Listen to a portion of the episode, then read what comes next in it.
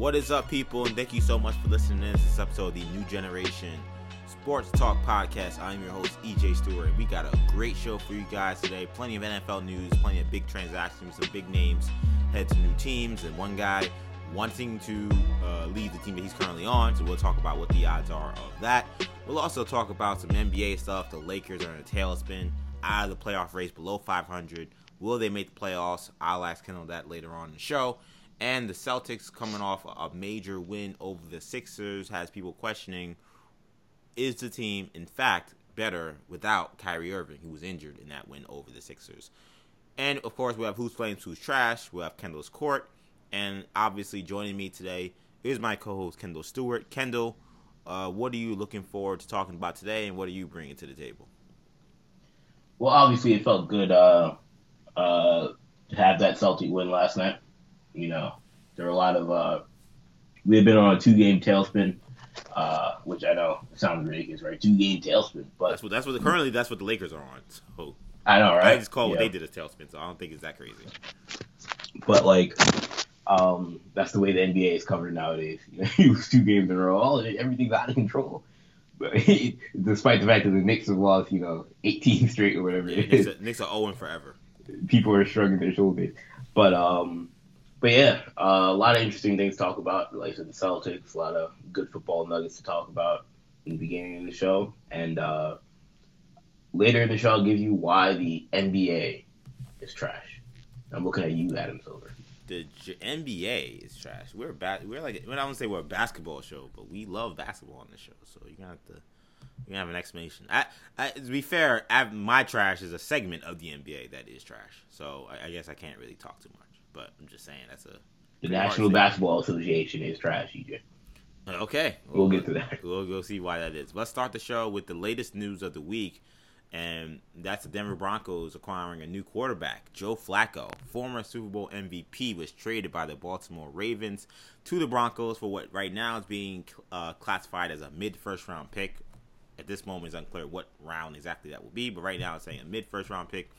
So this move seemingly mid draft pick. What was that? Mid mid round pick. Yeah, mid round pick. I'm sorry. Uh, oh, at first I was like, wait, wait, they go first round pick? no, no, no, no. A mid, I was like, whoa. A mid round. Sounds like fourth round from what I've heard.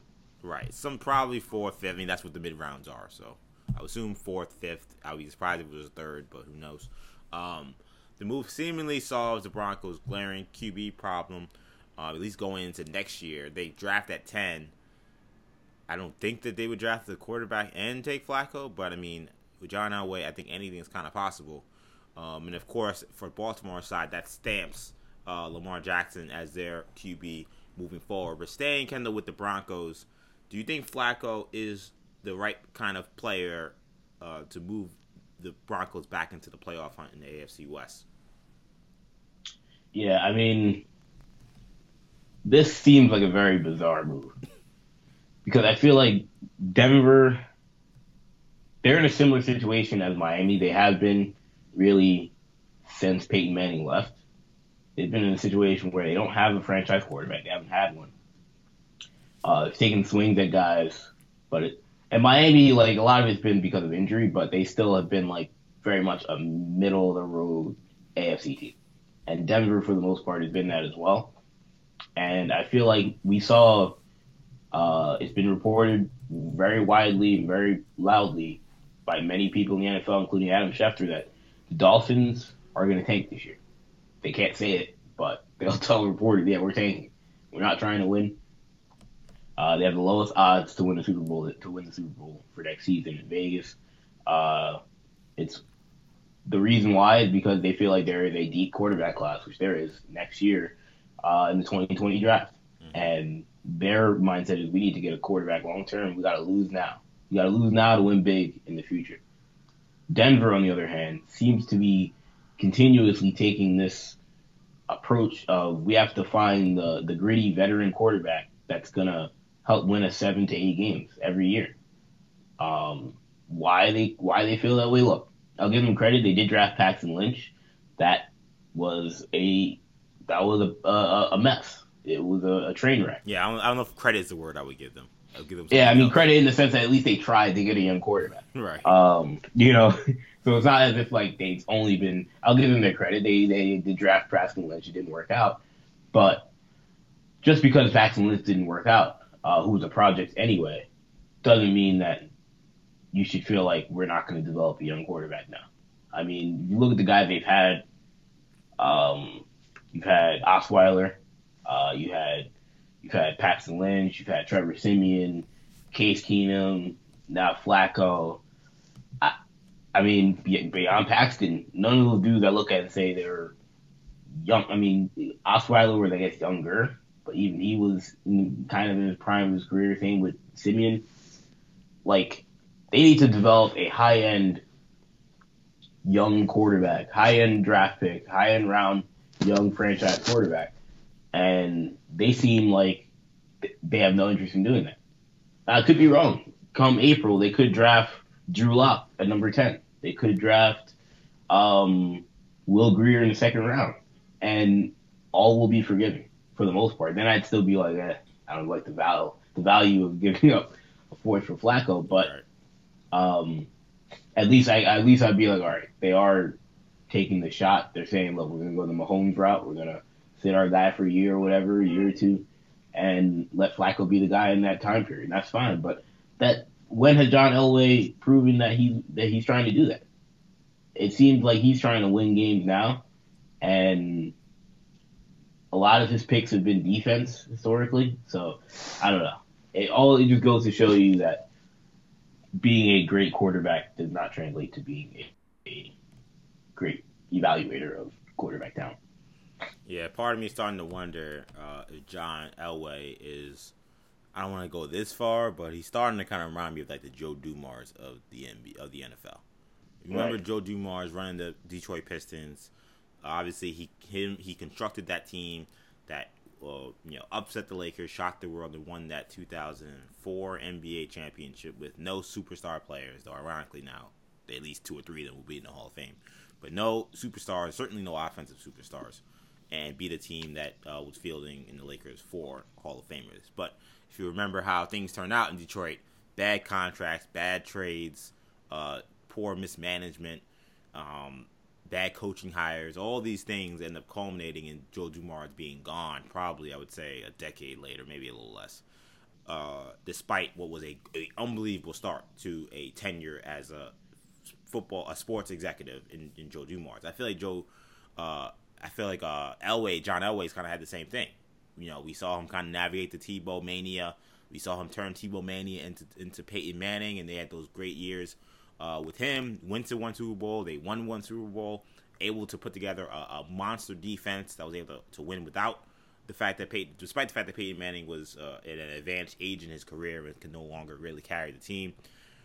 John Elway went from that guy, that GM who made awesome moves uh, and made the most out of what he had. So you mentioned the terrible draft picks with Paxton Lynch, the terrible trades they've made. Um, their really inability to, to field a, uh, a, a, a, respectable offense, I would say, since uh, Peyton Manning retired. You could argue when Peyton Manning was around, they didn't have a respectable offense. That team won that Super Bowl on defense. And if John Elway, you would think that the one thing you would be able to get right is quarterbacks, and I would say that's the one thing he's 100% without doubt has gotten wrong. So uh, I look at this trade. Joe Flacco is a guy that I actually have liked for parts of his career, but the numbers don't lie, man. Since 2013, uh, he's only had one season where he's had a QBR above 60. Um, he's the definition of average. I'm looking at his numbers here 47 QBR in 2013. He had 68 in 2014. That was a very good year, and they won 10 games in Baltimore. Then he had 49, 52, 49, 58 all years in which the Baltimore Ravens were either at 500 or floating around 500 when he started. Flacco at this point in his career, I just don't think he's the kind of guy that is going to get it done for you in this league. The NFL is about explosive play from the quarterback position. The teams are so good now; it's hard to just lean on the defense and just say that, oh, if we just get decent play from a quarterback, we can win. Uh, I think Flag. I think excuse me. Uh, Elway may be partial to that because he kind of benefited from that a little bit at the end of his career um, when he was with the Denver Broncos. The second year, the year before he his final year, his final year he was great, but the year before that he didn't have a great season, but they were able to lean in Denver on a great defense and a great running game. And then he saw what Peyton Manning did in the last Super Bowl he won for them, where the quarterback was playing poorly, but they would lean on a solid running game and a great defense. I think that El, I think Elway is kind of living in the past, thinking that I could just live on a recipe that won Super Bowls 20 years ago, and that's going to win today. It, it's just not true. You just you're not going to win three games or two games against high level competition without a quarterback that can go out there and win you games. And I think Flacco may have been that guy six, seven years ago. He ain't that guy today. And I don't. I feel like I look at this Denver roster, and I don't know if like you're right. The defense for the most part is there. Um, Vance Joseph did a great job with that defense. You bring in um, Vic Fan, Vic Fangio uh, to run the to run the team now. I, the defense will be there, but do they have the pieces offensively around Joe Flacco to be more than competent? And I don't I don't know if it's there. And that's what that's what bothers me about this team is that I'd feel better about this move if I felt like yeah they're in win now mode. They've got now a lot of pieces. Uh, and they're bringing in a quarterback that's the finishing touch. That's what it, that was basically the case when they brought in Peyton Manning. It was Tebow had good pieces around him, and the idea was, well, you bring Peyton Manning if he's healthy, like he takes those guys to another level. And now that offense could really be dynamic, similar to how I felt about Mahomes in Kansas City going into year versus someone like Alex Smith, where I was like, look, Mahomes is nice. I didn't know if he was gonna be good or not, but if he was, that he could take the weapons that are obviously there in Kansas City and make them look a lot better. I don't know if Flacco. I, well, I would agree 100. percent I think Flacco had more upside than Case Keenum. I don't know if I look at you know Courtland Sutton and you know Royce Freeman and Roy and uh, Phillip Lindsay and say these guys are gonna that these guys all of a sudden are gonna be turned into you know dynamic players right. now playing with Joe Flacco. Yeah, yeah. That's and, and, I'll be honest. I can't I can't say for sure this guy is an upgrade over Case Keenum. I cannot right. say that. Case Keenum has played better more recently than Flacco has. Keenum is a year removed from a Pro Bowl season uh, in which he led what was a, a very efficient and uh, a high scoring Vikings offense. We can say whether there's smoke and mirrors or not, but there's no question as you were Viking fans with Mike Zimmer, Mike Zimmer will say smoke and mirrors. but you as a Viking fan will attest to that that team scored points. That team put Oh up, yeah. That team put up points, that team put up yards. Keenum orchestrated that offense. I have not seen Flacco put together that kind of offense in at least four years, maybe ever in his career. So this is why this move is so is so ridiculous to me, honestly, because I just feel like if you're going to make a trade for a quarterback, you got to make a trade for a guy who's a, a, clear upgrade, who's who's played exceptional football, but maybe has let his teammates have let him down. I, I'm not saying Baltimore's had the greatest supporting cast. I actually I think they have not done a good job. I think they've done a terrible job of putting together the supporting cast in Baltimore. But Flacco has shown that he didn't wasn't able to lift the ability of those guys in Baltimore.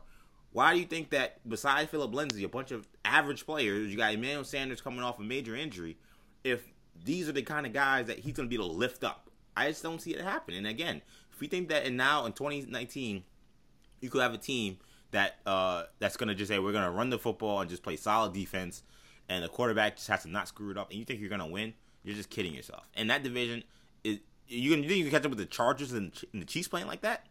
Come on now, you got, you got no chance. So uh, I think we're both in agreement here. This move is, is puzzlesome to me, but um, but I guess we'll we'll just see how this all ends up playing out. Let's move on, Kendall. Let's talk about uh the other uh some of the other major news regarding trades. Though this trade has not been done yet. In regards uh, Pittsburgh Steelers wide receiver Antonio Brown, he officially requested a trade from the Steelers. The star wideout posted a tweet thanking Steeler fans uh, and suggesting that it was, quote, time to move on. Now, Kendall, the Pittsburgh Steelers would take a $21 million cap hit if they trade him before March 17th. That number balloons to 23 million if a deal is made after that date. Trading him after June 1st would allow the team to spread that money over two years, so there is that. Uh, we hear that the 49ers are at least one team that Brown has expressed interest in going to, and there's word that that interest could definitely be mutual. Kendall, before we get to the stuff about the Steelers, do you think the Niners actually would be a good fit for Antonio Brown and to the Niners go after him? Um, well, I mean, I guess if from the 49ers standpoint, um, I mean, it makes sense. You know, I don't know what Jimmy G's health. I mean, I assume Jimmy G's going to play next year. Uh, you know, ACLs nowadays, a lot of times guys can get ready, especially he got hurt fairly early in the season. Yeah, it was like second game, right? Second, third game, whatever. Yeah, it was early. Yeah, it was definitely early. I don't know if it was the second game, but it was one of like the first. It was like the first. It was in the first month, I think. Yeah, um, and I feel like if you, I mean, if you feel like he's gonna be ready, and you really want to take a shot next year, um, then I say why not. Uh, I can't imagine they're getting a first round pick for this guy, only because of the off the field issues. You know, look, I, I made the case a while back that this dude was wild, you know, and it was becoming apparent, and it was, be, it was before there was any legal issues. It was just, you know, article like I said, the article I was reading, the undefeated, that kind of displayed that kind of stuff, and some of the stuff he'd been saying, even going back to last year, talking about how he wanted to be a Falcon and stuff. Like it was, I, you know, the the behavior became apparent that it was uh, teetering in a negative direction, and I feel like now things are starting to really come ahead. You know, come to a head, and I mean his value. It's not. I mean, it's rock bottom for Antonio Brown. You know, for a Pro Bowl, All Pro, top three receiver in the game.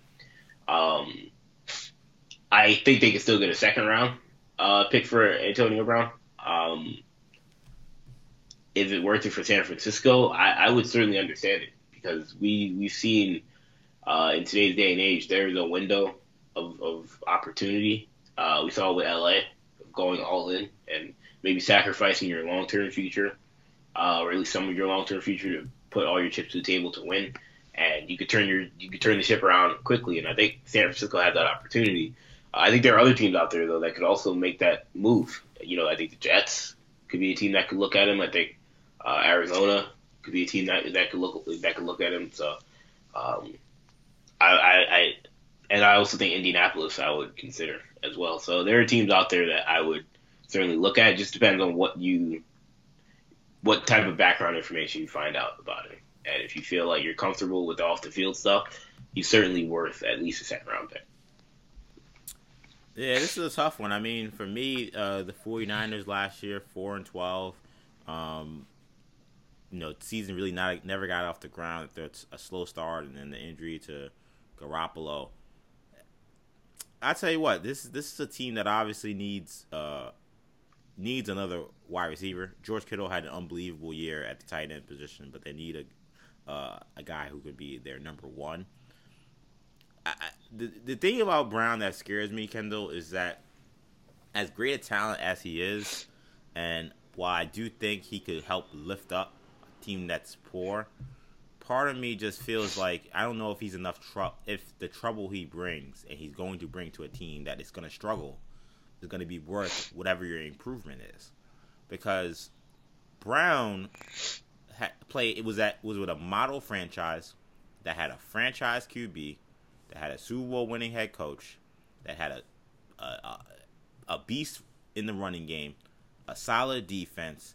I mean, he had pretty much, besides playing for the New England Patriots, the most tailor-made situation in Pittsburgh, and somehow he couldn't figure that out. That would scare me if I'm the Jets, if I'm the uh, if I'm the, the 49ers, and I'm a team that I know we're kind of on the come up. He's going to be the, the first piece that could really maybe bring us out of uh, the doldrums uh, of the bottom of, the, of our division. I mean, look to him to be a leader and look for him to kind of uh, again lift the lift the play of the guys around him. If he couldn't function in Pittsburgh, why do I think he's gonna function catching passes from Jimmy Garoppolo or catching passes from Sam Darnold if he didn't want to deal with Ben Roethlisberger? I mean, I, I guess if you're one of those teams, you have to hope that his issues with Pittsburgh had more to do with just this time running out, as he kind of said, it's time to move on. You hope that maybe he just got tired of the situation. He just felt like wherever he goes, it'd be better than where he is.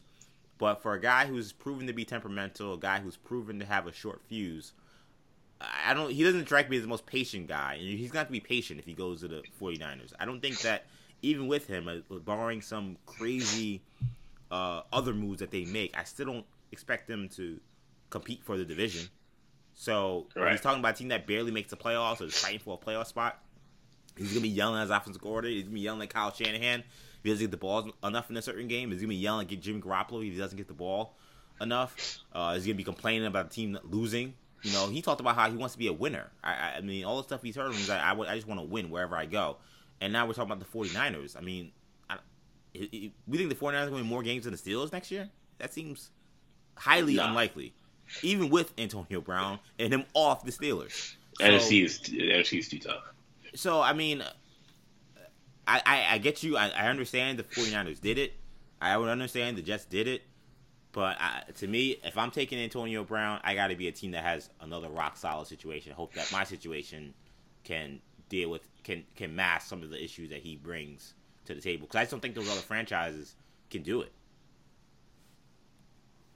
Yeah, I mean, I guess ideally in these type of situations, uh, where you have like an elite level player like this that has character concerns, generally you want him in a veteran locker room, a veteran situation with a team and a franchise that knows how to win and that know and that can handle his his his, his issues. You have a strong coaching staff. Right. Um, Pittsburgh typically is that situation, but they've kind of been a mess over the last two years. That's true. You know, their two best players both were basically running rampant, boycotting the, the team.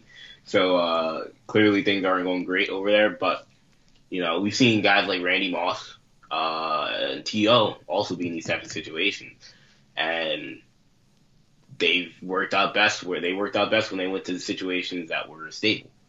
Um, Moss going to Oakland did nothing for him. Going to New England, on the other hand, was great for him. Um, same with T.O. going to uh, Philly and, and, Dallas. So I like I, I feel like those types of situations, if we're talking about that those those types of comparisons, Indianapolis would be a good fit because I feel like Indianapolis, you know, everything's gone well for them uh, over the last year. Uh, Luck played excellently uh, this season, um, and I feel like you add Antonio Brown to that team, and they could be a top two or three team in the uh, in the AFC. Um, and then besides them, I mean, Chargers. Uh, like there are teams out there that could that could. What about use Philly? Antonio. I feel like Philly is a team that I haven't heard anyone mention, um, but that sounds like a team that I think he would fit well on. Um, it's a locker room that's very close together. Um, it's a team that I think has receivers that are kind of a little long in the tooth, especially when I think of Alshon Jeffery. I think they're a team that definitely needs a number one, but is certainly not far from a Super Bowl. And I think that he, if they add a guy like him, they're right back in the Super Bowl picture, barring uh, Carson Wentz coming back healthy. What about them? Yeah, I mean Philly could be interesting. Um, they kind of have, I mean, they kind of had their own little turmoil this year at times. Uh, and I don't know, they have to solve their quarterback situation, but um, like they could use the firepower. I think offensively. You know, I mean, Golden Tate definitely gave them that burst, but I mean, Antonio Brown on a completely different level. You got Antonio Brown, and they may be able to add the the capital, the draft capital that they could potentially get from Nick Foles. So, right. I mean, Philly is a is a uh, potential destination as well. I don't know what their cap situation is like, whether or not they want to take on eat that kind of money, but uh, I mean, Antonio Brown is one of those players. Like it's like asking you know, like how would uh, Kevin Durant? What teams would Kevin Durant fit on? Yeah, it's you like know, Anthony Davis like, or yeah, or yeah, yeah. It's like every team. Yeah. you know, I mean, he would help every team. He's I mean, the top two or three receiver in the league. There are I can count on. I mean, I can count on, on my hand the number of teams that really don't need uh, Antonio Brown. Um, but uh, ultimately, I feel like you know there are going to be teams that really feel more motivated to step up to the plate my guess is he ends up in either Arizona, New York, or Indy. I do think that any. I do think in terms of the Steelers, it, it, I, I don't think they should mess around with this. I think that they have to move him. Um, I would not move him and take that twenty-one million dollar cap hit. I think that being able to spread it over two years, you move him after June first, would be smart. So that's a long time to have to try to stomach the situation. But I, I think that they're at a point now where they kind of have to start building beyond Antonio Brown, and Bill Belichick was a master at it, uh, trading a guy a year before you know things get out of hand. The Steelers, you know, weren't able to do that obviously in this situation. And of course, Brown's such a great player, you don't want to have to do something like that. But I, I think that Brown's the kind of guy that, to me, he he he he's shown that he's not afraid to blow up the locker room in a way that really makes a team hard to function. And if some guys I may call their bluff on, you know, their trade demands, he's not the one. I, I think that uh, while it's unfortunate for, for what for them and how the situation has uh, turned out, I think they should move on. Kendall, uh, a live football story today comes by way of Cleveland, where they announced that they are signing troubled uh, former Chief running back Kareem Hunt. Uh, he, of course, was cut by the Chiefs last season following a video surfacing of him in an altercation with a woman. Now, Kendall, obviously, the deal is a one year deal. It includes a lot of incentives that really make the deal. Uh, while they say it's worth 1.1 million, really, it's worth about 600,000 because he has to play every game in order to get to that number. And he, while he's facing a possible lengthy suspension, that seems unlikely. He's going to play all 16 games. So uh, who knows what that number will be? It will likely be less than one million dollars. But of course, uh, I, the bigger question more is, is Kendall, does this send a bad message to the league that uh, Hunt, after just uh, really just missing the last part of the regular season and the playoffs with the Chiefs, is already on an NFL roster? Uh, I mean, it, it, it wasn't surprising. I mean, like no, I, I feel mean, like that's not surprising, but does it send a bad message? Right. You know, like I like I feel like we this is something we talked about when he got cut, or yeah, when he got cut and the you know the video came out was look. He's gonna get picked up by somebody. He's gonna get scooped up by somebody. Definitely. You know, he's too, too good of a player. Um, in today's day and age, teams are they think it's winning first and PR second in most scenarios. So, because um, ultimately winning trumps PR. You know, the right. Patriots for a lot of years, you know, had had terrible public have had terrible PR around the league. You know, been one of the most hated franchises by the media, by the you know league office, by fans across the league, but they don't care. If you win, their fans will forgive you. Um, so I feel like it's not surprising that he's on a team. Whether or not it sends a, a bad message, I feel like, I mean, I don't know what like I don't know what message. It, I mean, it's not a, it's not the right message to send when we have a guy like Colin Kaepernick who's not in the league and right. Kareem Hunt playing. Um, but what I will say is like, again, it's it, it just sends the message that winning is prioritized, which isn't really, you know, surprising. Um, like if Cleveland didn't do it, someone else would have. Um, it's up to now the league to discipline him. Uh, correctly. They feel like, like I don't think necessarily Kareem Hunt should necessarily be completely out of a job.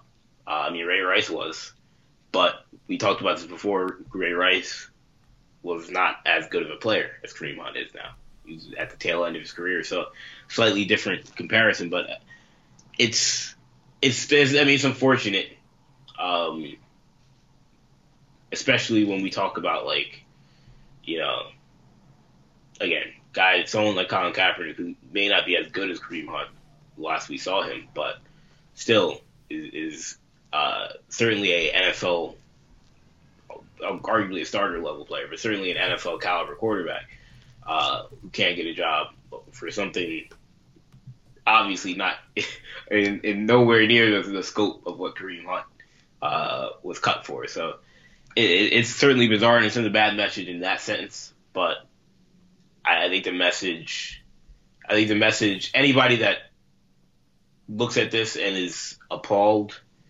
I, I, I mean, I will just tell you that like this has been the business of the NFL. I mean, were you appalled? I mean, I'm sure you were appalled when Greg Hardy got signed by the Cowboys. Mm-hmm. You know, like this has been the business of the NFL for decades. Just because Ray Rice didn't get a job doesn't mean that wasn't that doesn't mean that was going to start a trend. Uh, that was going to change the way GMs and owners think. Yeah, man. Every time the NFL does this, of, I feel like they're just they're just holding a mirror up to society. And I say that because, look, uh, I hope Kareem Hunt can mature. I hope that he's learned his lesson from the terrible thing that he did. Um, and and I hope that he can move on with his life and, and be uh, be be you know a poster child, so to speak, for why you should not uh, you know partake in domestic violence and, and acts of violence against women. But I, I, say the NFL to me, this is like them holding up a mirror because it just to me every time we do this and what our reaction is pretty much kind of shows us what where society is at because Kareem Hunt was able to cross the wire and we saw what was on that video. It was heinous. It was terrible. And the Cleveland Browns felt like, you know what? The guy can play. He's a star player. Let's it out there. He's there's no doubt he's one of the top five running backs in the NFL. Probably. I mean, I'd say top ten. You say top ten? Top five. I mean, well, I mean, was he lead the league in rushing when he got he got it suspended or got cut? I mean, I, I, I would say top five. If you want to say top ten, that's fine. I mean, he's he's he's a, a star back at the very least, and um. So to me, while with that being said, they say, look, this guy's a star player, and what he did was bad, and like you said, it's winning over PR, and they looked at it and said, uh, what's the PR hit going to be? And they determined it wasn't going to be that bad. And for the way I see it, it doesn't seem like it's been that bad. So they said, and well, you know why the PR hit's not that bad? It's, it's, it makes sense for us to make this. I think I think this type of behavior by the league has, has been normalized. Again, mm. like even in my eyes, like I said, I, I'm not surprised. So I can only get but so eat it. You know what I mean? I shouldn't be like that, but you know, if this if we were in a society and if we were in a society where it was normalized to uh, when a guy got in in this type of situation where they would be out of the, they'd be out of the league, and the Browns tried to pull this, this would certainly be uh, more. This would certainly have a, more of a hit in terms of their their their public image, but this type of stuff, everyone knew Kareem Hunt would get a job. If he didn't get a job, it would be like, I mean, fans were saying, "Yo, should we sign Kareem Hunt?" you know, I mean, every, I mean, I, I mean, I, have, I've, I've seen Cleveland Browns beat writers just get clobbered by fans on social media for speaking out against Kareem Hunt, and I've just seen them get clobbered by fans right. being like, "Oh, like you know, he deserves a second chance. Like, why are you doing this?"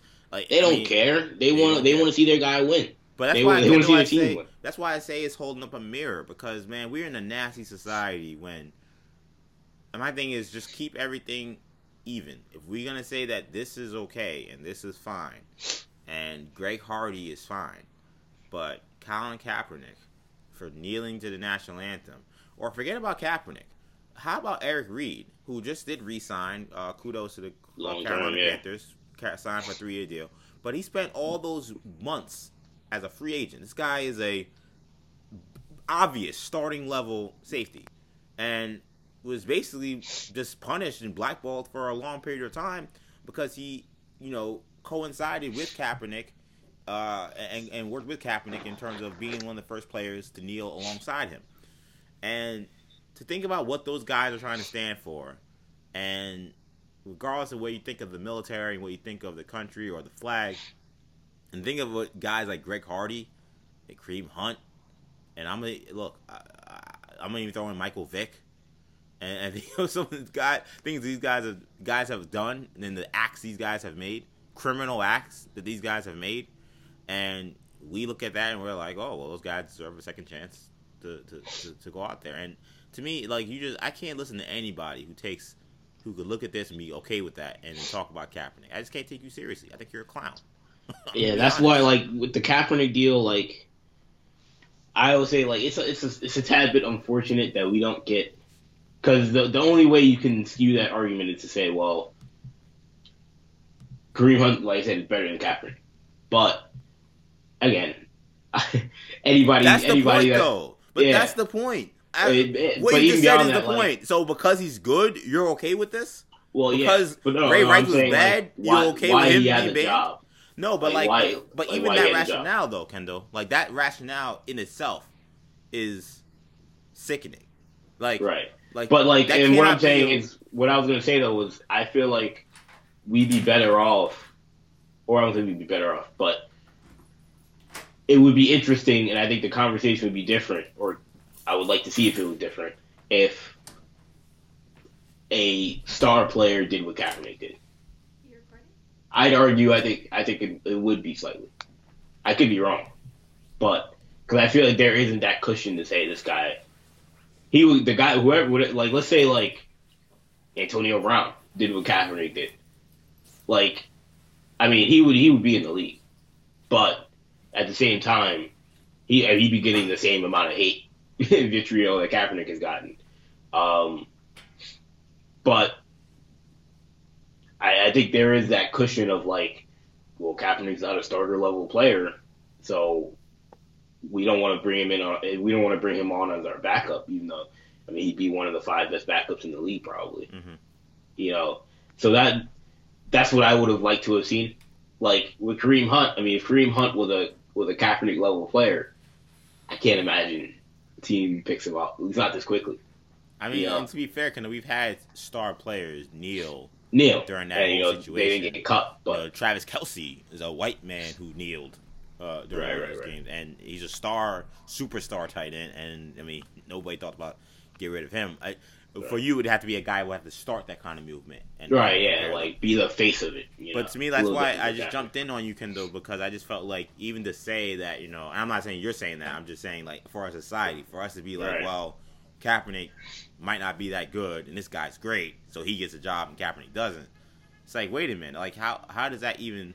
First of all, you forget about like us comparing what Kaepernick's doing to what Hunt did, but just like as a society, I'm like, so a guy is good, he can play, but if guy's not good, we don't put him in the league like with Ray Rice. I mean, like how, like if, if that's really how we're, we're going to be judging players and their misdeeds off the field, which again with Kaepernick is not even misdeeds; it's just off the field. It's just a stand guess- taking. from I a mean- business perspective, I, I do understand to an extent. Like, you know, you're going to take a PR a PR hit, but is the is the player's impact on winning worth the PR hit? And that's where I say, I mean, Yeah. it may not. It's cold, but it's it's it's economics. You know, it's sport ex- sport economics, where it's like, I mean, this guy But the only reason why this guy averages this guy adds five, you know, three wins to our total, I'm willing to, I'm willing to, you know, maybe look the other way. Kendall, the only reason why I, I, I, I pause when we say that while yes, that's true. Nike has done very well since they've embraced Kaepernick. They have the same people, not the same people, but they have, I would assume, similar people in regards to PR and economics uh, stuff.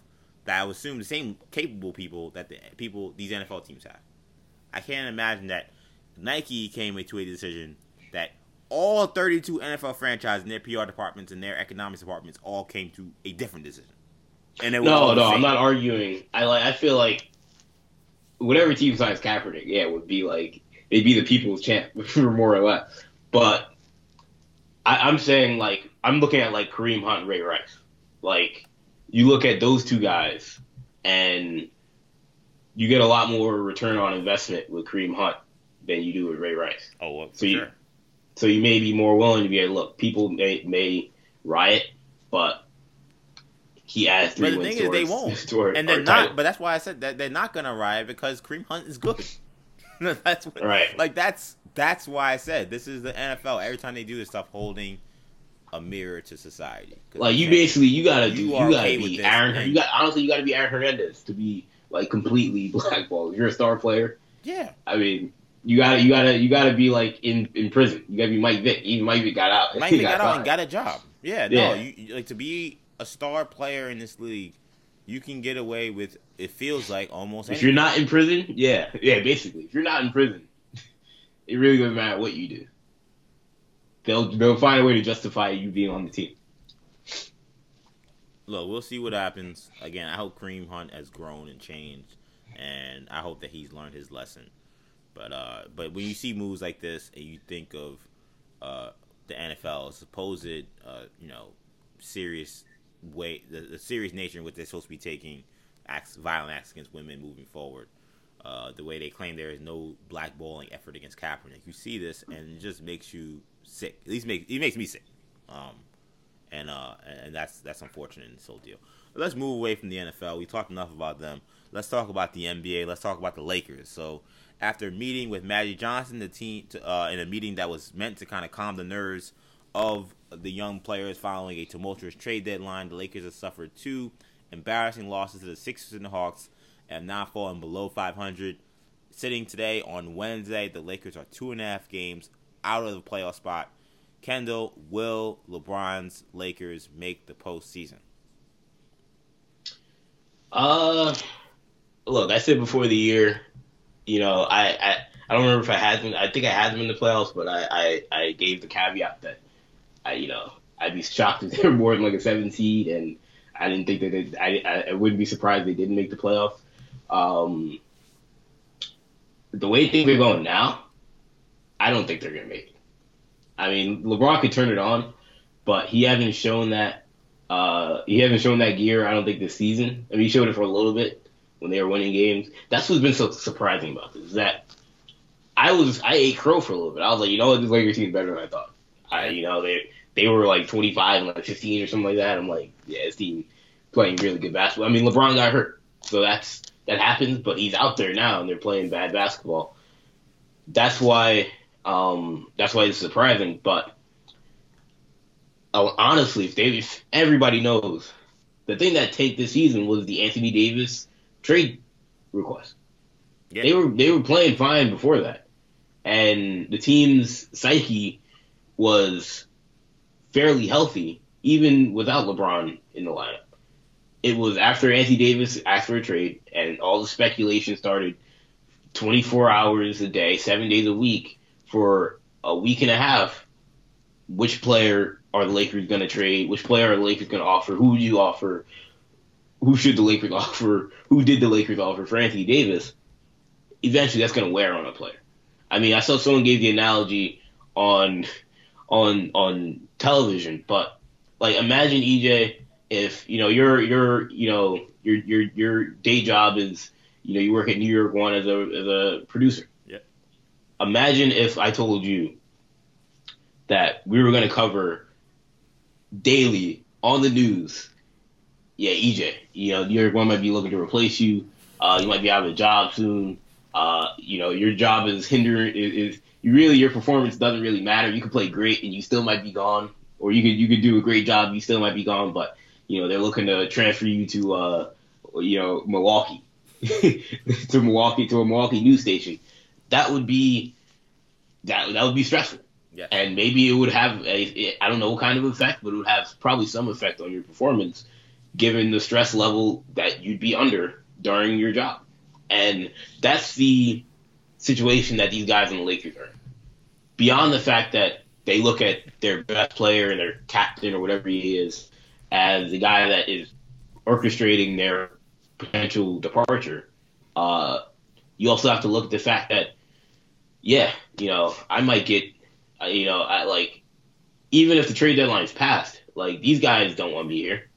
They've made it clear. They offered every single one of us to go to New Orleans for one player, and now they expect us to play hard for them, knowing that they're going to do the same thing come July 1st or come the draft. So it, that was a mistake. Will this team make the playoffs? My gut is no, because I think the West is tough. Uh, there are some avenues because a lot of the teams in contention for those playoff spots but the Clippers are tanking. Mavericks aren't really trying to win games. Uh, so like there is that avenue of like, look, they play hard enough. Then Sacramento have a good shot at getting those last two spots, but um, I'm gonna lean no. Uh, will Lakers make the playoffs? Um, I'm gonna say yes but I think it's gonna be. I think it's gonna be right down to the end. I think that this is gonna be an AFC team. I don't see them catching the Spurs or the Jazz right now. They're four. They're four games behind those teams. Uh, those teams right now are better than the Lakers. I think they'll continue to play better than the Lakers by the time uh, the playoffs come around. So that leaves the Kings and Clippers. The Clippers obviously just made a trade with you know, getting rid of Tobias Harris. They added JaMychal Green and Garrett Temple. I don't know what really to make of them yet. And then you got the Kings. The Kings have had an unbelievable season. They got some some they got some young guns that that that are really impressive. Uh, Marvin Bagley has, has, had a career high this week. Uh, Buddy Hield's had a tremendous season. De'Aaron Fox uh, has, has had a tremendous season. He looks like one of the top young guards in the league. They're they're a good team. They just added Harrison Barnes, but it's it's different. It's a different animal being in the eighth spot on February 13th and then finishing in eighth by the time we get to April. Still a lot of time left. I think they're going to be a decent team. I, I, expect them to be around 500, but right now they're four games below above 500. I'm gonna say they come down a little bit. I'm gonna say the Clippers play close to 500. The Lakers just have to get above water, and I think they'll barely make it. But that says a lot, man. That says a lot that in a year where I thought that they'd have no problem making the playoffs, that you were right essentially that this was going to be a struggle, and that's to me what it looks like. I think they're fortunate that there are two teams ahead of them that I don't just don't think are ready for the moment. It's not that they're not capable, but uh, I don't think the Kings are ready for the moment. I think the Clippers uh, blew their chance probably with the trade for Harris and now having to insert two new players and losing your top scorer. It's not impossible for them to miss it, but that's that's not going to be easy. But I'm gonna say the Lakers make it, but man, I don't know. This is this is not going well, and I'll tell you what. I, I think I think Magic Johnson made a mistake going flying across uh, across the across the country to go to Philadelphia to meet with those guys. I think that that uh, did not accomplish anything. I think, in my opinion, those players probably look at him and feel like uh, uh, they probably don't look at him very positively. He's the guy that, that, in their eyes, probably tried to trade them, and right. I think he's the last guy they want to hear from at this point. So for him to walk through that door and say, "Hey guys, trust me, everything's okay," I don't think that's gonna work. And I'll be honest, I think his public comments also kind of failed. He said, "quote Quit making this uh, uh this thing about these guys uh, are babies because they're that's what you're treating them like. They're professionals, all of them. This is how this is how the league works. They know it. I know it. That's how it goes. So we got to move forward. We we are moving forward. I don't know. They just came off a great win and against the Celtics. He's coming in saying these guys are being treated like babies. I, I just don't know who on the Lakers roster is going to hear that and feel good. Right. You know what I'm saying? Like, like it's just I don't know. These seem like odd comments. His meeting seemed odd. I think that yo, you're the front office guy. You just stay away and just let the team handle handle them handle the way they I, can. I wanted to talk about first. Do we think Luke Walton survives this year? I don't. I think he'll finish out the season, but I think he's fired after the year. I'm beyond. I don't know if he finishes out the season. I don't think they can continue to play this bad and he finishes. Who's the Who's the replacement? I mean, I don't know who's on their staff like that. Isn't Byron Scott on their staff? He's doing TV. He can't be on their oh, staff. I don't know. I don't know. that would be wild if they didn't bring him on like that. Uh, I mean, it would, be, it would be an interim coach. They would not. They're not bringing in somebody. Yeah, not going on. But like, I mean, they didn't care. Like Tyronn Lue was like an obvious like. All right, yeah, this guy's been yeah, kind of he, he was the coach, coach for like two, three years. Yeah, he was the coach as soon as uh, as soon as Blatt was named head right. coach we knew who the next coach was. Yeah, exactly. Um, so I don't know if they have that successor, but yeah, Brian Shaw's on the staff. Why are you telling me he's on TV? You said Byron Scott, right? Oh, I said Byron Scott. I meant, I, I meant Brian Shaw. I thought that's what I said. Oh, I, I don't know. Maybe I heard Byron Scott. You said Brian Shaw, but uh, yeah, it'd be Brian Shaw, and maybe that's the move they'll make. Um, I know Jeanie Buss likes Luke Walton, so I don't know if that'll happen. But um, beyond that, though, how long does Magic have? Mm. That's a question no one's really asked. But I, the clock has got to be ticking at some point. He promised they're going to get all these. He got LeBron, which was huge. Probably made them a ton of money, made them relevant. But he they've fumbled. I mean, how many times do we got to get caught for tampering before like it becomes you're not running this organization correctly, or I won't say correctly, but you're not running it uh, successfully because that's not money out of Magic's pocket. At least I don't think. Money you know, I don't, I don't think he's gonna pay it. I mean, maybe he should, but you know, like, and I look, I look beyond Magic and I say there's another Laker great who's been very, uh, been very vocal and has been very active in trying to help this franchise, and who has connections to LeBron and Jeanie Buss and Rob Pelinka. That's, That's Kobe, Kobe Bryant. Bryant. Do they say to themselves at some point, it may not be this year or next year, but I, I, I would look in the next two or three years to see. I wouldn't be shocked if Kobe ended up replacing Magic. I, I never got the impression that Magic was a long term president for this team. I, right. I don't know. I, I don't know why. I just always got the impression that I mean maybe because the guy's a billionaire. Like, I mean, you could do a lot. I'm not saying that he doesn't love doing this. In fact, he talks about he's doing it because he loves it. But I mean, he could do anything, and he's doing this, and it's not like you're gonna make a lot of money doing this. So I, I feel like I always felt like this was a, a temporary stopgap for him, but it's a job he's always wanted. It wouldn't surprise me if, if all of a sudden you know he was gone in a year or you two. Step down, yeah. Um, I don't know if necessarily even has to be that things are going bad. I just I just think that I always felt like he was a short term guy. I just can't see the Lakers being the franchise franchise that fires Magic Johnson. Even if they don't fire him, all you gotta do is you know tell you, yo, Magic, you gotta go, man.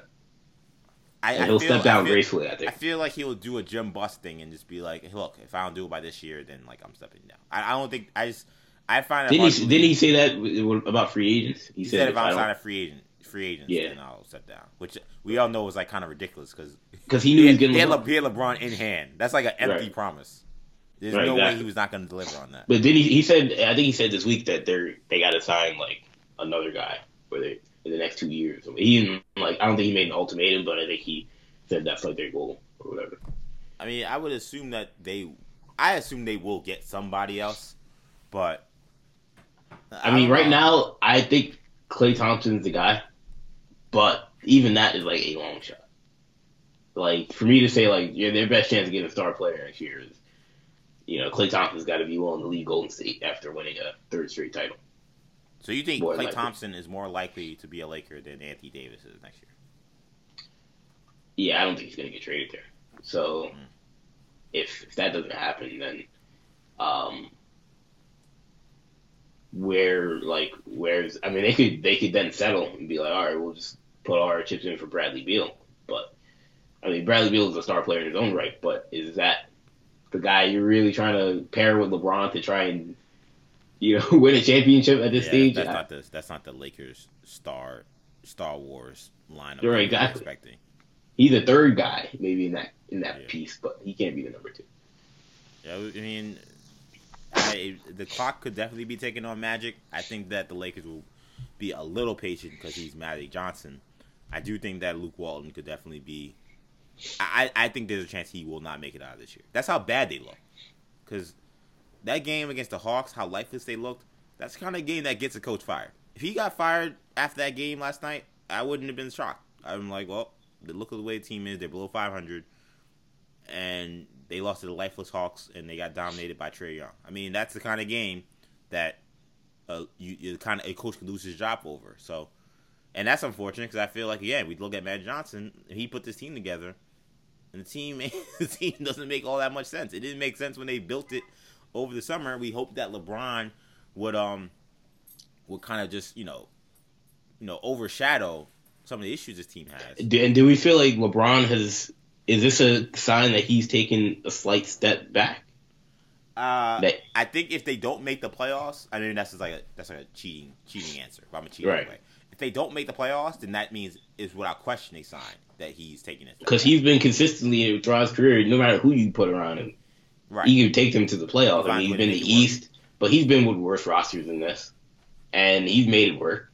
You know, Cleveland was kind of a train wreck last year. To be fair, I think this team makes the playoffs in the East. So, but that's but that's not that don't that that's not good enough because we've right. had because we because because the people that have never been Cleveland LeBron, team, yeah, they keep saying that what's made him great is that no matter where you put him, he's making the playoffs every year.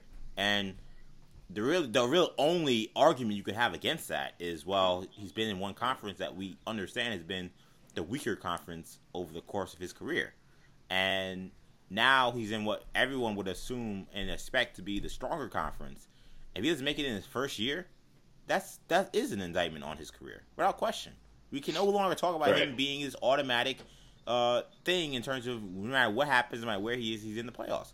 And I think LeBron's inability right now to kind of lead these guys over over the hump does show a little bit of old age, attrition, a little Yeah. bit of attrition. You know, I, I think LeBron. Because look at James Harden. two years ago, I think LeBron figures the team this way. This team figures a way to get this team to the seventh or sixth spot.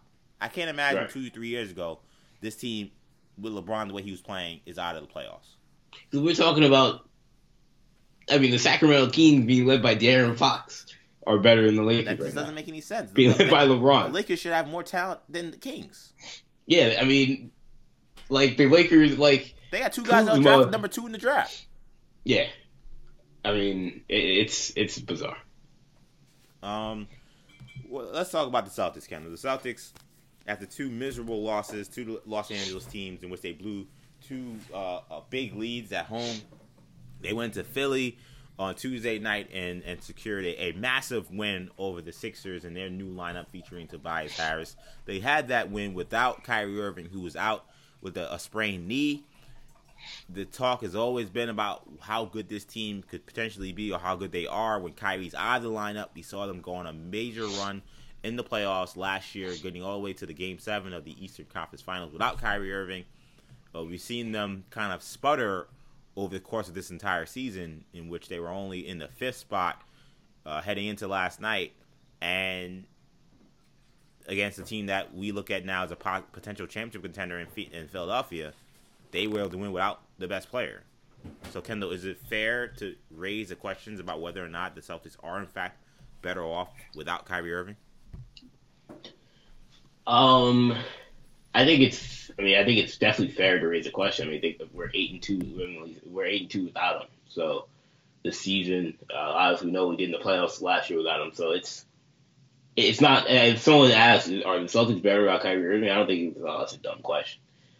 But I think we all have to. We have to look at, you know, context and look at what do we mean by better because I feel like if we're asking, do the Celtics, does our does Kyrie supporting cast play better without Kyrie? I would say that's one hundred percent. I think everybody's stats would probably look better without Kyrie. Um, and the record showed that we played great basketball typically without him. I would just ask. We know that Kyrie's also played amazing this year, and he's been great for the most part, especially of, of late. Uh, he's playing some of the best basketball of his career. Do we do we really think that adding Kyrie Irving to this mix it does diminish their the rest of the players' value? But is Kyrie's boost really worth losing everything that you're going to lose from the rest of the guys on the team? I don't. That's the question that that's the question that we really have to ask. It's it's so hard to answer. It, I mean, I can't I can't tell you how the Celtics would have done in the playoffs last year if Kyrie were out there. Mhm. I can't tell you if we beat Milwaukee in that seven game series. I can't tell you if we. I mean, I think we beat Philly, but I can't tell you if we beat Cleveland. Um, that's something that I I mean, I, I would think again theoretically, but we also thought theoretically adding Gordon Hayward and Kyrie Irving would make this team by far the best team in the East, and that that hasn't happened. They I don't think they were worse, but it's, I mean record wise were worse. But I don't. I, I think a lot of that's just regular season. You know, I, I, I don't. I think we're pretty much the same team we were last year, um, which shouldn't happen when you add two All Star caliber players. So, I mean, I think long term, I, I, I've made the case that I, I think it'd be better for a lot of a lot of people on that team, and even maybe even Brad Stevens to not have Kyrie, um, because I feel like as Tatum and Brown develop, uh, they'd be better served not having to play second fiddle and third fiddle with Kyrie Irving. Um, and those guys will never turn into the players that they could potentially become playing with Kyrie. And Gordon Hayward, we saw him last night play as comfortable as we've seen him look all season. Uh, now, of course, he shot the ball incredibly, and we don't know if that's ever going to happen. But um, well, that's we don't know if that's always going to happen. But still, I, I don't know. well, all, all I'll say is this: as a Celtics fan, I said this before. If Kyrie leaves, it's far from the end of the world. If he comes back, I mean, great. Uh, the question now really is if you're Danny Ainge, we'll see what happens the rest of the season. But long term, are you do you try and get him on a cheaper deal? Which from and then that'll then lead the question: Will Kyrie then just be like, all right, I'm out? They're trying to jit me. so that's the question I would ask. Yeah, I think this is kind of a it's a tough way to look at it. I mean, I, I think that the question is fair to ask, but I would say no, they're not better without Kyrie Irving because I think that it, it's kind of weird. But I think Kyrie's presence as a closer, as a go-to guy late in games, is way more valuable in the postseason than it is in the regular season. Because in the regular season, teams take nights off. Teams aren't playing hard all the time.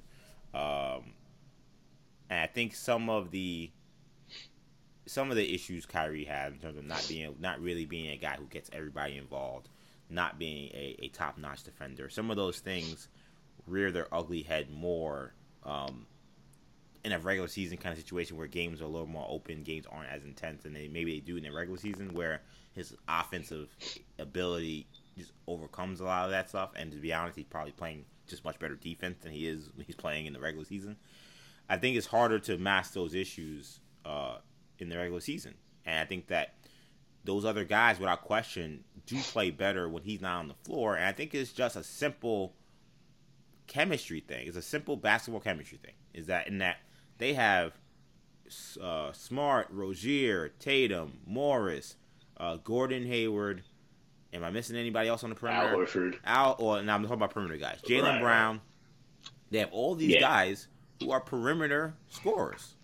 All those guys. And even Horford in today's day and age, he's, he's almost just as much a perimeter scorer as an interior guy. Right. I mean, these are guys that that like, but at least Horford is a guy who, who can, can get yeah, can get buckets. Yeah, up, and and he doesn't really get in the way of anything Kyrie would want to do. If anything, he's going to score right. on a two man game with Kyrie.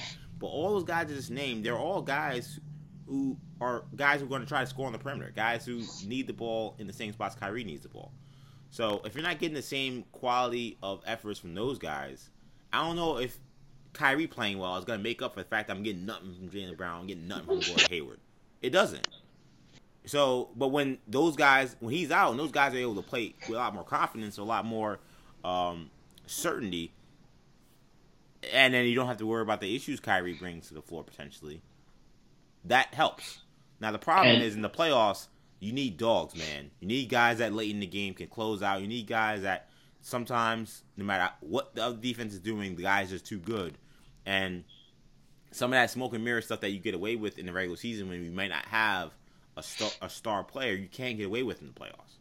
That's and, why that's why the Celtics right. were always an interesting case to me, Kendall, because I felt like while I don't think that I think that Steven, excuse me, Ainge made a mistake not trading some of these guys in the in the offseason, and I think uh, Stevens hasn't done a great job meshing this group of talent. I still couldn't go all the way and say this team's a failure because I feel like Kyrie is so great when, it, when the, the chips are on the table that they might be one of the teams that maybe a fourth or fifth seed in the playoffs, but beats teams that are better than them because they might have the best closer in the East. So some of these things you can't really weigh in an 82 game season season trying to get a sample size of what a team is. But in a seven game series, one on one with one particular team, I'm taking Kyrie Irving and letting those other guys figure it out. Than what we saw last year, which was a ragtag group who couldn't find a way to win on the road, and when they had to uh, hit big shots against LeBron, they couldn't come through. Yeah, I mean, the guys also play better because it's it's more by committee. It's more by it's scoring by committee, it's scoring by who's got the hot hand. And when Kyrie is out there, it's Kyrie's the number one option. There is no number one option by committee. We've seen games uh, without Kyrie where Jaylen Brown scores 30, seen games where Morris scores 25 or Tatum scores 30 where Rozier goes for 25, Smart goes for 20 something. We saw last night Hayward go for 26. It's scoring by committee, it, and it's a good brand of basketball to play because when you have so much talent, when you have so many guys that can do that, it's rare you're gonna have nights like Game Seven at home against Cleveland where no one's got it. And it's, you're harder, more likely it's harder for teams at home. To, and it's hard for teams defensively when you're preparing to key in on one guy. Yeah, you know, like how like you don't know where it's coming from on what night, and so that that makes them hard. And also defensively, I think they are improved when Kyrie's not there. Um, but like ultimately, though, again, it's it's it's it's it's a it's an impossible question to answer because like what I will say, and also the last thing is, I don't think like I don't think they're depreciably worse with, Ky- with Kyrie, which maybe is more of a telltale sign of whether or not they're better without him. Like, I mean, again, I think it's nonsense. Like you said, late in games, fourth quarter, last five minutes. There's no way you can tell me I'd rather not have Kyrie Irving than have him. That uh, that would be insane. But the question is, are they? Is the value? uh, Is Kyrie Irving worth the value that they're gonna be willing? That they're gonna have to pay him in the offseason?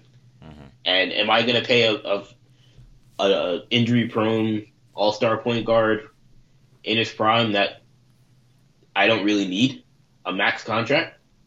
I mean, probably I would because I'm trying to win a championship, but I would certainly understand if the Celtics were like, you know what? I, I mean, I made the case we should have traded him, you know, before the deadline and got value for him. Right. But letting him walk would be frustrating given what we gave up to get him. But um, ultimately, I said, I don't think that they are much worse without him. Kendall, let's uh let's move on to who flames and who's trash. So this week, uh, I'll go first. My flames pick is gonna be Paul George. The uh, Oklahoma City forward has just been in fuego uh, over the last 10, 10 or 11 games. In the month of February alone, Kendall, so far he's averaging 39 points, shooting almost 50% from the field, shooting 47% from three, and averaging eight rebounds. He had his first triple double, I believe, of the season uh, in the last win over the uh, the Portland Trailblazers. We had 47 points, 12 rebounds, 10 assists. Kendall Paul George to me is right now definitely in the thick of it when it comes to this playoff. Uh, in terms of this MVP race. I know a lot of people kind of handed the award to James Harden, but eh, Kendall, the last 10, 11 games, I mean, Paul George is playing Harden esque. I mean, Yeah. I'm reading his point totals 47, 45, 27, 39, 37, 43, 37, 36, 23, 36, 31, 31. I mean, he's, Hey, look, man, he's been on It's not fire. Harden-esque. It's not Harden-esque. He, I heard 23, 27.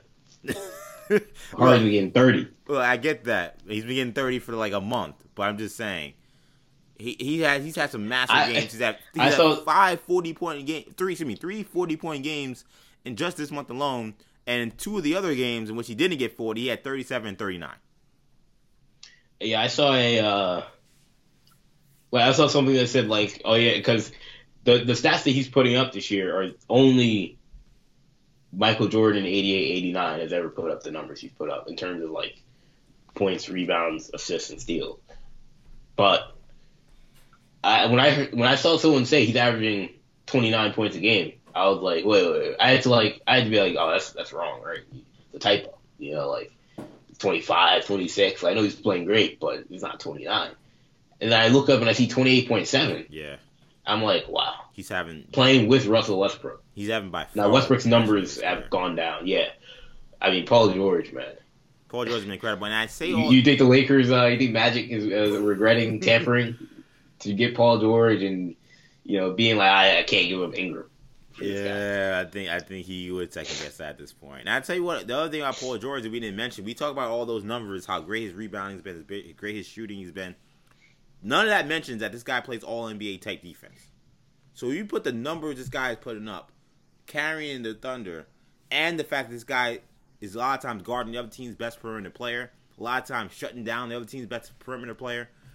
George has been unbelievable. I, I, to me, I, I know Harden has it for a lot of people, but I think him and Paul George are neck and neck. And I would throw Giannis in that mix too. He'd be right below them. But to play the way George is playing offensively and to play elite level defense, he's having a tremendous season. He deserves a lot of credit. He is my flame for this week. Kendall, who's your flames? Yeah, yeah. My Flames this week. Um, I'm going with uh me. Oh, what? Is, is that, is No, that that's not, that is not how this works. We do not give selfish, ourselves awards on the New Generation Sports Talk podcast. Who who allowed this? I, I am going. I'm going flames for myself. The, I need to call the league office. This can't be allowed. Because uh, we made a YouTube video, EJ. It came out about two weeks ago, uh, where we predicted, or I predicted, where each of the top uncommitted high school basketball players would be going to school. And that video is now it reached a thousand views this week. Uh, shouts out to us. But we, the first guy, or it wasn't the first guy we talked about, but the first guy that we talked about in that video that has committed uh, since that video came out was Anthony Edwards, five star shooting guard from Atlanta, Georgia. Uh, in the video, I went out on a limb and said that he would commit to the University of Georgia. At the time, Florida State was the runaway favorite, and most people thought if he was going anywhere else, it would likely be Kentucky just because it's Kentucky. Uh, I went out on a limb and said, look, everything that make everything, all the I, logically, it makes sense for him to go to Georgia. And and if you want to see my my logic into why he should have gone to Georgia, you can watch the video. But um, this week, EJ uh, on national TV, uh, not national TV, but you know CBS, HQ, whatever they're live streaming, uh, they do live streaming, streaming service, whatever they have. Uh, he committed to the University of Georgia um, in a move that surprised a lot of people. Maybe not. He didn't surprise people going into it because it's never a surprise now going into it, but uh, surprised people that he, he was supposed to be visiting uh, Florida State this weekend, uh, and then decided to cancel that so he could commit to Georgia. Um, again, I want to give myself a pat on the back for getting that one right. We're one for one, EJ. Uh, you know, you can play the applause music if you got it. No, but, I am not giving you no applause for giving but, yourself credit. I'm sorry, that's not how this show works. We're one for one, off to a good start. now, you know, we need, you know, Cole Anthony to go to North Carolina, Jay McDaniels to go to Kentucky, uh, Matthew Hurt to go to either Kentucky or Memphis, and Precious Achiuwa to go to either Memphis or UConn. So you know, if those happens, I'll, I'll, come out. If that happens, I'll come out and say we're uh, we're five for five. So that means there's still a chance that at the end of this, you can still be uh, Bill Ben Wallace's career free throw percentage in regards to these picks this. There's still plenty of guys out there on the table. He's still, yeah, you could be seeing a twenty percent, a twenty percent or a forty percent, yeah, uh, uh, you know, uh, a correct rate.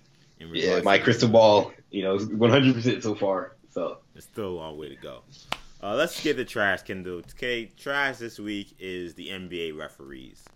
And I feel like this is a story that needs visual, and I can't give you that obviously because it's a podcast. I can only explain to you what happened. So, earlier this week, the Wizards were playing against the Pistons in Detroit, and Bradley Beal made a move to the basket. And uh, saying this was traveling is an understatement. He goes left Blake Griffin comes over for the block, and he takes what probably is at least four or five steps on his way to deciding to then pass the ball uh, across the court and end up being a turnover. So this obviously was a clear travel, but it was not called. Which you're probably saying, okay, clear travel not called. Yes, this was egregious, but what's new? I would have let it slide. I would not have brought it up on the show.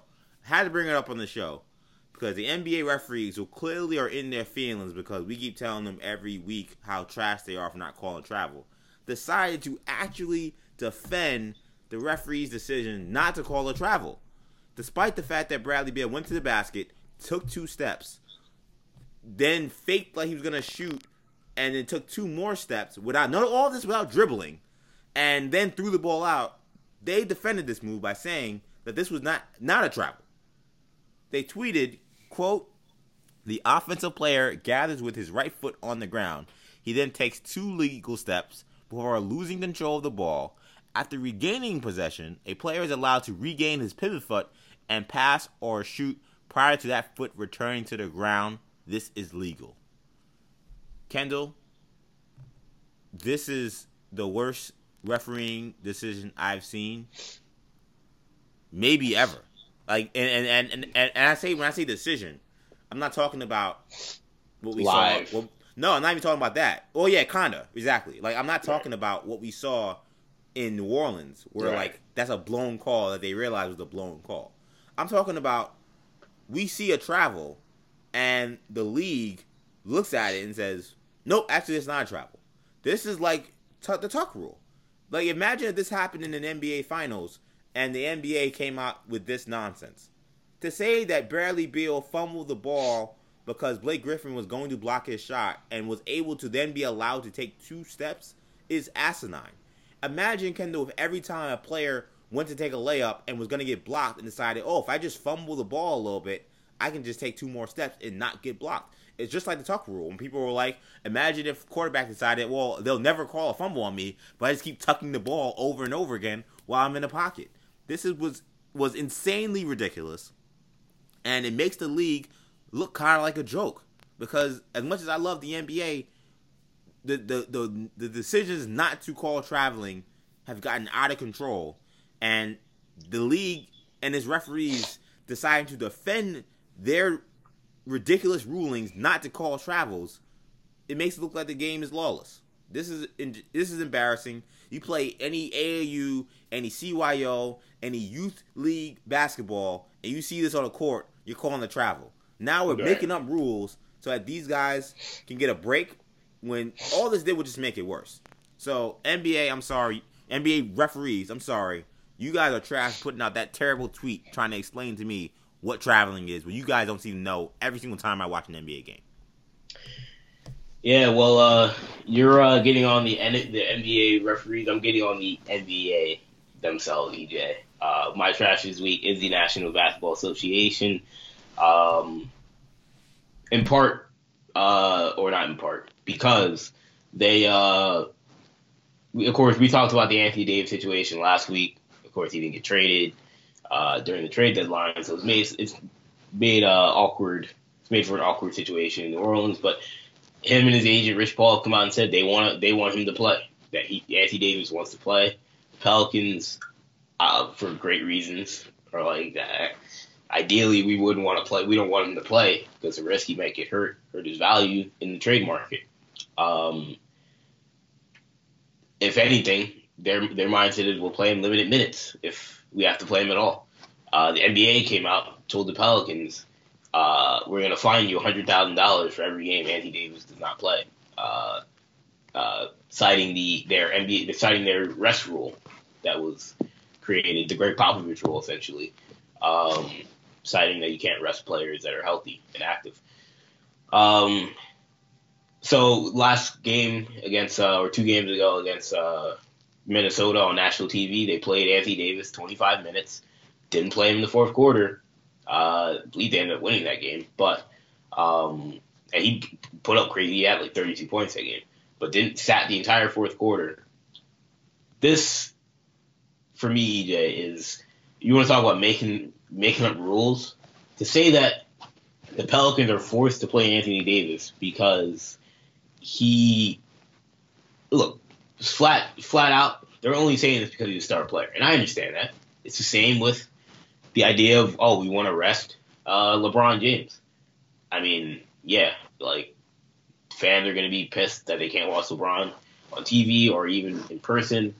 Um, and it's not the same as resting LeBron. It's not the same as resting Garrett Temple. I understand that, but and so you, the same can be said for sitting out Anthony Davis when he requested a trade to you know, sitting out Chandler Parsons when he requests a trade. I, I, I understand that from a theoretically, but logically, why? What about Anthony Davis, besides the fact he's a great player, makes him special in the sense that the Pelicans can't decide when and when when and how they want to play him. When he's made it clear he doesn't want to be a part of this franchise. I could argue from the Pelicans' perspective, why can't we suspend him for conduct detrimental to the team? Mm. Because I would think going out publicly and requesting a trade middle of the season when you have a year and a half left on your contract is conduct detrimental to the franchise. And I mean, I like the fact that the NBA is going to step in and say, "Well, you know what? No, if you don't do that, we're fining you hundred thousand dollars if you don't play him." You can't you can't tell me who to play from the Pelicans and pl- tell me how much I got to play. You, is Adam Silver really telling Alvin Gentry how much he has to play Anthony Davis? And yeah, he if and from what I've heard, if uh, if they were to have sat him uh, every game after the trade deadline, it'd be a one point two million dollar fine. Uh, if I'm the Pelicans, I eat that money. It's like firing a coach with that type of money. It's completely worth it. Way way more safe than playing him and risking injury for a guy who's already an injury prone player.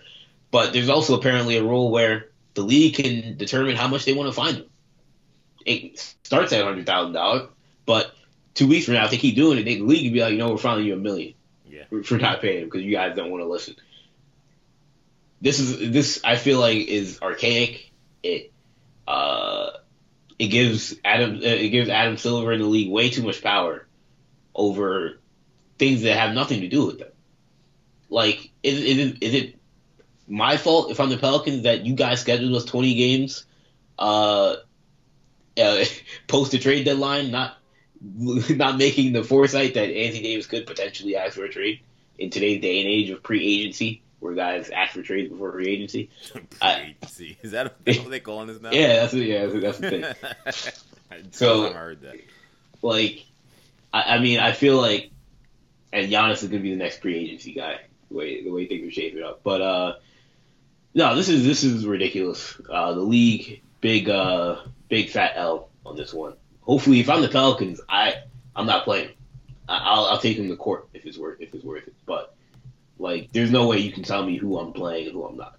Rich Paul isn't gonna decide that. This guy doesn't want to be a Pelican. It's a lot different if Anthony Davis said, "I want to play," um, or "I want to play and I want to be a Pelican long term." This the egg should not be on my face if I'm Dell Demps and Tom Benson, or not Tom Benson, R.I.P. Gayle Benson. But the egg should be on the face of Rich Paul and Anthony Davis, who said, and look, this is a paid vacation. No one's saying he he can't make money, but you're the one that say you don't want to be in New Orleans, so we ain't gonna play. I mean, Kendall, I, I, I tend to agree with a lot of your sentiments. Um, I just don't think that it's fair that the league could turn a blind eye to teams obviously tanking, but then mandate another team who it would be in their best interest to tank. Tell them you can't do it because your guy is too good to Did you have a star player? I mean, I mean, It's not our fault. I mean, the Grizzlies just didn't play Marcus Gasol and Conley for a week because they thought they may trade them, and I expect that Conley will miss a lot of games in the second half of the season because now they're in the tank mode. We saw the Knicks. Now you can make the argument that the Knicks not playing Kanter actually was good for basketball, but the Knicks decided just to not play Enes Kanter for on a DNP for weeks, and many in the mini, in New York media cried foul, saying that this was a team that was already tanking, now trying to tank even harder. And I didn't hear Adam Silver saying, "No, no, no, you have to play Enes Kanter X amount of minutes because um, he is better. He, playing him is, gives you a better chance to win." I understand that Kanter is better than. I mean, excuse me, Kanter is definitely not better than Anthony Davis. Anthony Davis is better than Kanter, um, better than the guys in the Grizzlies. But it just, you just can't. It just feels like this feels like the league is making the rules up as they go. I also don't understand how teams can just send guys home, like the, the Rockets sending home Carmelo Anthony, him just being gone for a month, and or months, still months. So he just finally got traded just a couple of weeks ago, and that be okay, but it, but and that that could be explained for just basketball reasons, but this isn't. You know, I I don't know. I just feel like, like you said, when you talk about the fact that the player uh, made his situation untenable purposely, and now I'm being left to deal deal with it because of his actions, and you're not letting me make the actions necessary for me to then um, mitigate the situation. Uh, it doesn't add up. This is and this is also a danger. I would say a danger it's not that serious. It was, hopefully, it shouldn't be. But like this is this is an uncomfortable situation. We're talking about a guy that is being booed by his own fans. Yeah. This isn't good for business. What if fans are like, I don't want to go. I don't want to go see the team because they're playing guys that don't want to be here. That, I mean, I don't know. I don't know if that's a thing. I don't know if fans would rather watch the Pelicans about Anthony Davis. I can't imagine that's a thing. But regardless, this is all theoretical. This is all the opinion of the league. This is all the opinion of the team. We're not. This, none of this is based on fact. You can't tell me because of some metric that this is why. If, if you're gonna give me, if you're gonna force me to play Anthony Davis, give me a number, give me a metric, give me something that says this is why I have to play it. Don't say, oh, because he's better. and that, that, that that's not a that's not a thing. What? Who's to tell me that Anthony Davis is better than J- Jahlil Okafor? That I mean, I do I think he's better? Sure, but and everyone probably thinks he's I better. just feel I just feel like you can't just like mid, like you can't have teams purposely build teams to tank and that be okay. Even beyond just playing guys. Like there are teams who don't have good players because they didn't want good players. Like yeah, the Suns didn't sign a point guard all year. Yeah, the Suns didn't sign a Why didn't you guard. go to Ryan McDonough and force him to sign a point guard? Right, like like like I don't know. I just feel like at a certain point you can't just you can't dictate the actions of certain ball clubs. And The look at the Knicks roster. You think trading Kristaps Porzingis for nothing was good for business in New York? no, You think, absolutely you not. think trading Kristaps Porzingis for nothing was gonna improve their ticket sales and improve their, their box office week in and week out for the rest of the season? No, Yeah, exactly. it made them a terrible team. All they did was clear cap space so they could sign guys long term. exactly. And- You can't. You But can't there's nothing wrong with that because you I mean the Knicks are already other bad. teams. You can't run other teams from the league. You can't tell me what to do. You can't do that. What's Kendall's score, Kendall? Kendall's score EJ this week. Uh, we're gonna go to uh, football. You know, we already talked a lot about football, but that was the NFL. And no, we're not talking about college or high school football, but we're gonna be talking about the Alliance of American Football, the AAF, uh, which kicked off this week. Um, I admittedly did not watch any of these games. Uh, I have very low interest in uh, watching bad football. You know, apparently I heard it was pretty decent. Call me when the XFL comes. Uh, that I'll probably watch. Um, I don't know. I'm not. I'm not a football craved type of person. I'm not a football obsessed person where like, you know, I like I gotta watch. You know, I gotta go see Christian Hackenberg and Zach Mettenberger or whatever other average dudes are playing. Not even average, terrible players are playing in this league. But uh, the the ratings were great apparently. You know, the first week. The you know, so I assume the ratings will go down. Um, but the one thing I have to say about this is, if the ratings for this were good, if I'm the XFL, and I don't know what the XFL is going to do in terms of rules or whatever, but I would make a sprint. Or even from this league, but the X, they, this league's already started. If I'm the XFL, I'm making a full court sprint.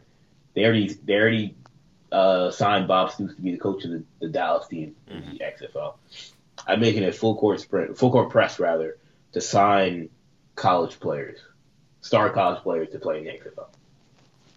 Uh, Or yeah, t- and top high school players. especially Like yeah. for example, like I mean the same same way the USFL did. Yeah. But like I'm signing like Trevor Lawrence. I don't know if he would leave Clemson, but like I'm offering that dude or even Justin Fields or anybody with a name and a brand in college football big money to play in the XFL. I have a question for you though, Kendall. Would it make sense for that? Like, let's just put Trevor Lawrence in there. Would it make Right. sense for him to play in the AFL or the XFL or AF, whatever they call it, AF Right. or the XFL over playing at Clemson? Because I would argue Let's say- it doesn't. I, I think that would be stupid of him to do that. Depends on the money. Like let's say the XFL can throw a million dollars at him. Absolutely. I disagree.